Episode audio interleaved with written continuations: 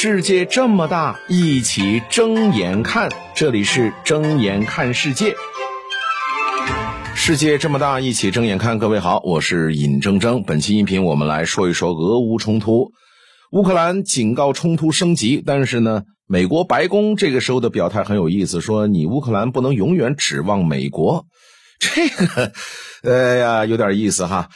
美国总统拜登团队当中的一名高级官员表示呢，说已经跟乌克兰领导人沟通过了啊，美国的援助呢很可能是难以为继啊。这名官员说呢，拜登政府内部呢现在有一个非常广泛的共识，就是呢在共和党领导下的众议院内呢，对乌克兰的大规模援助计划将很难获得通过啊。哎，你说这事儿闹的哈，据说这个俄罗斯的军事开支。占自己财政预算的百分之二十以上，已经算是一个很标准的战时经济了。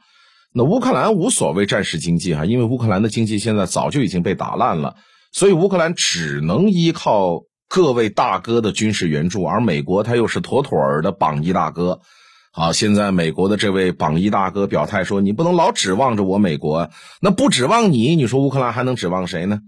所以，按照道理哈，一个国家的军事产业最好依赖本国自己。但是，我们都看到乌克兰呢，基本上已经没有了本国工业。那乌克兰不依靠榜一大哥，难道还是有什么榜二、榜三大哥要加大援助啊？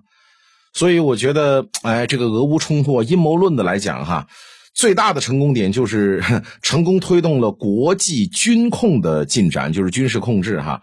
大量冷战的遗存现在已经被消耗掉了。那如果不是俄乌冲突的话呢？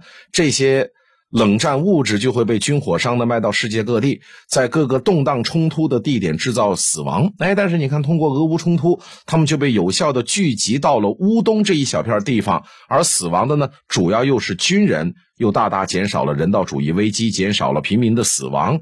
这个呢是历次的历次的军控都没有实现过的哈。那同时，你看，俄乌冲突又消耗掉了欧洲的战争库存。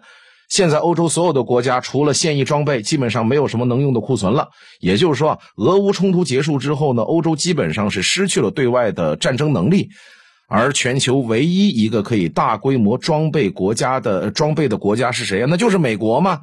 哎，我觉得，如果从阴谋论的角度来看的话，这真的是百年难得一见的奇景啊！睁眼看世界，世界这么大，一起睁眼看。感谢收听。